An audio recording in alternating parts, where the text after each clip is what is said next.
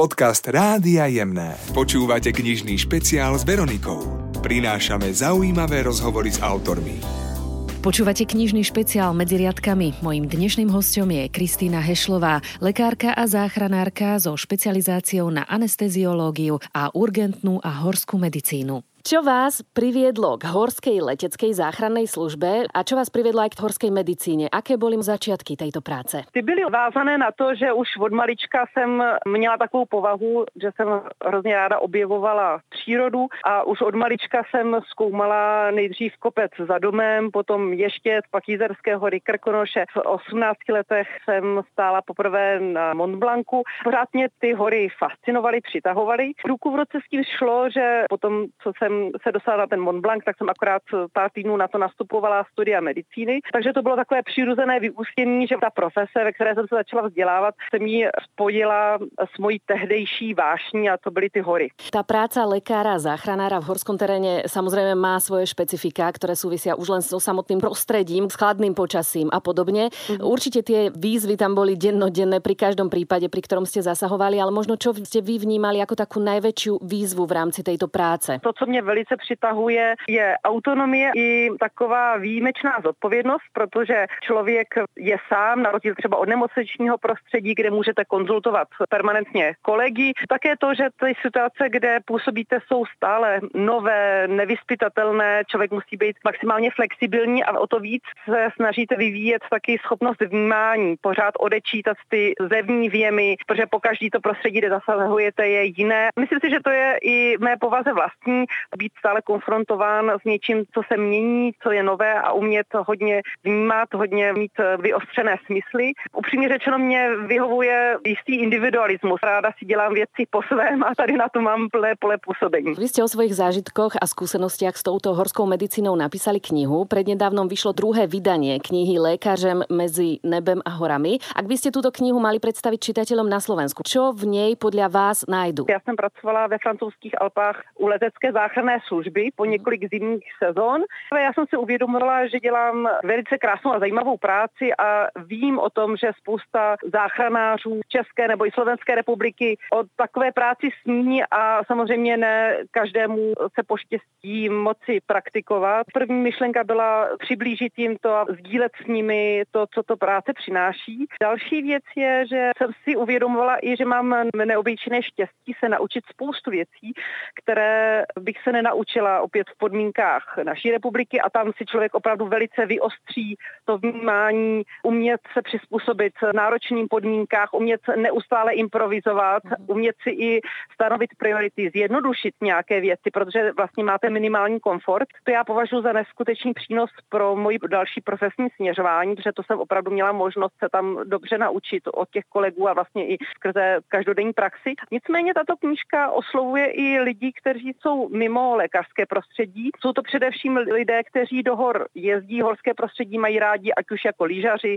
nebo jako turisté. A myslím, že jim do jisté míry odlehčila situaci nebo možná i dala jakousi sebedůvěru pro případy, když by se dostali do ohrožení života nebo by měli volat o pomoc nebo pomáhat svým kamarádům, protože všichni víme, že v horském prostředí ta lékařská pomoc je méně snadno dostupná než ve městech nebo mimo hory. Díl se na toho lékaře čeká, často třeba nemůže přiletět v vrtulníkem, že je špatné počasí. To znamená, že tito turisté nebo lyžaři, ačkoliv nejsou lékaři, musí s tím zraněným nebo nemocným být po nějakou dobu. A co má zpětnou vazbu, tak ty příběhy a to mé vnímání té práce jim do jisté míry dodalo jakousi odvahu a kuráž, že vždycky můžou pomoct a opravdu se třeba něco naučit z té první pomoci. Mojím dnešním hostem je lekárka Kristýna Hešlová. Vy jste napísali knihu Lékařem mezi pouší a minami, která vychádza z vašich skúseností lekárky vo vojnových zónach, či už v Afganistane Kurdistane alebo aj Jemene. Ako ste v tej knihe uviedli tie zážitky, ktoré ste mali s miestnymi ľuďmi, často spájala odvaha žiť a to napriek všetkým tým hrozným podmienkam a situáciám, ktoré ich postretli a v ktorých žijú. Čo pre vás osobne znamenali tieto humanitárne misie, čo vám priniesli do života? Jsem se po nich cítila neskutečně obohacená. Když jsem odjížděla v těch misích, tak jsem měla pocit, že jsem přijela více, než jsem rozdala. Bylo to samozřejmě to profesní hledisko, protože v podmínkách s velice omezenými prostředky jsme se starali o pacienty s neskutečně těžkými poraněními a tím se člověk velmi naučí a velice mi to pomohlo pro moji současnou praxi zase v našich komfortních podmínkách, kdy vidíte, že v případě, že třeba vám nějaký přístroj nefunguje nebo něco vám chybí, nebo máte třeba víc zraněných, nebo jste v nějakém složitém terénu, tím, že to člověk vyzkoušel několikrát, že i v velice stresových a omezených situacích můžete pomoct, tak se pak nestresujete tím, že ten komfort nemáte, jako jste zvyklí, tento stres úplně odstřihnete, vám to dodá velkou sebedůvěru, že vždycky těm lidem můžete pomoci, i když eh, prostě vám chybějí třeba nějaké prostředky. A pak mě to taky určitě velice obohatilo, bych řekla, na osobní úrovni, protože je neoddiskutovatelné, že tam jste konfrontováni s neskutečným utrpením ve velké koncentraci. Tam i každý z mých kolegů měl víceméně někoho z rodiny, kdo utrpěl prostě následky té války. A přesto ti lidé vyzařovali spoustu krásných lidských hodnot, jako velkorysost, laskavost, trpělivost, až to silně kontrastovalo s tím utrpením, které tam bylo všudy přítomné. A já jsem si pořád snažila klást otázku, kde berou i tu sílu k tomu pořád vyjevovat takové krásné emoce navzdory tomu utrpení. Přitom by se dalo říct, že oni mají všechny důvody, aby byli zatrpklí vůči mm-hmm. celému světu.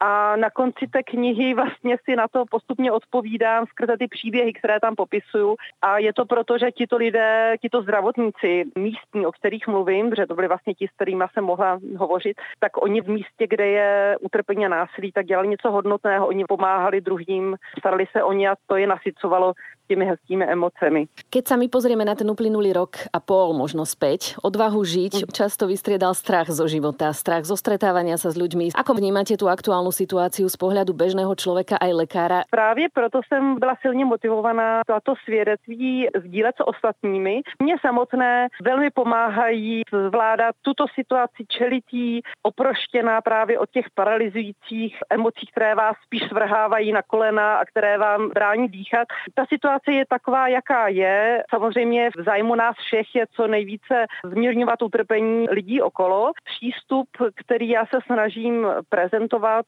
je spíš než podléhat emocím, jako je strach a nepochopení, spíš vlévat povzbuzení a jak prostě to nahlížet s nějakým širším nadhledem. Protože upřímně řečeno, když se podíváte napříč celou historii lidstva v ose času anebo v ose prostoru, tak je zřejmé, že utrpení halt lidstvo provází od jak živa a bude tomu tak. Tomu se nevyhneme, ale potom záleží na tom, jak my ho vnímáme, jak ho přijímáme. Pokud vlastně budeme stále mu dávat nálepku, že se děje něco nepatřičného, tak eh, situace budeme vnímat mnohem hůře, než ve chvíli, kdy se spíš zaměříme na to, jak rozveslit své nejbližší, jak jim pomoct, jak jim odlehčit a nebudeme se soustředit jenom na to, co je špatné. Takže určitě mě to ty zkušenosti, nebo i bych řekla, má praxe každodenní, protože upřímně řečeno trpící lidi vidím i v mé práci každodenní. Vlastně zbaví vás to takové z mého pohledu zbytečné dramatizování, které nám škodí možná mnohem víc než ten virus samotný. Všechno to drama, které vytváříme okolo. Vy jste posledné mesiace působili v Česku v nemocnici. Vznikne možno další kniha z tohto prostředí, alebo byste rada napísala knihu o něčem úplně jiném? Já se zatím zdaleka necítím jako nějakým spisovatelem. Knížky, o kterých jsme mluvili,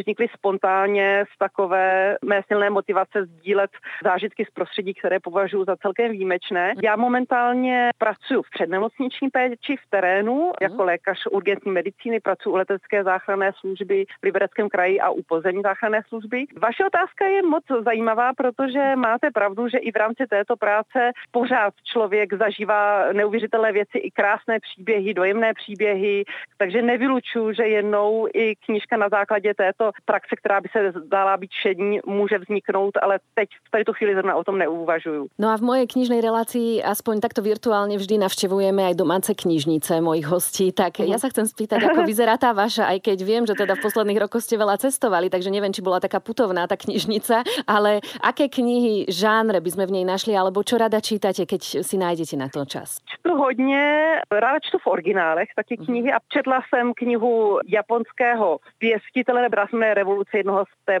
Slámy. Do toho toho jsem četla knihu německého lékaře, profesora, který se učil několik let umění čínské medicíny. Ten ve spolupráci s jedním šaolínským mnichem napsal knížku. Ten doktor se jmenuje Tomas Špét, ta knížka se jmenuje Shaolin, ta je krásná. Teď čtu další knihu, která je rozhovor jednoho japonského filozofa se spisovatelem, která se jmenuje Odvaha nebýt oblíbený. Takže je to takový mix. Nedávno jsem taky četla knihu rozhovoru Dalajlámy s jedním arcibiskupem anglikánské církve Desmondem Tutu, která se jmenuje Kniha radosti. To je široké spektrum, ale čtu pořád a čtu moc ráda. To bola Kristýna Hešlová. Jej knihu o práci v horskej leteckej záchrannej službe a o horskej medicíne získa jeden z našich poslucháčov, ktorý na stránke Jemné.sk v časti Knižný špeciál s Veronikou vyplní priložený formulár. Ďakujem za všetky vaše tipy na zaujímavé čítanie, ktoré mi posielate. Knižný špeciál s Veronikou a Pantarej. Pravidelne najemných.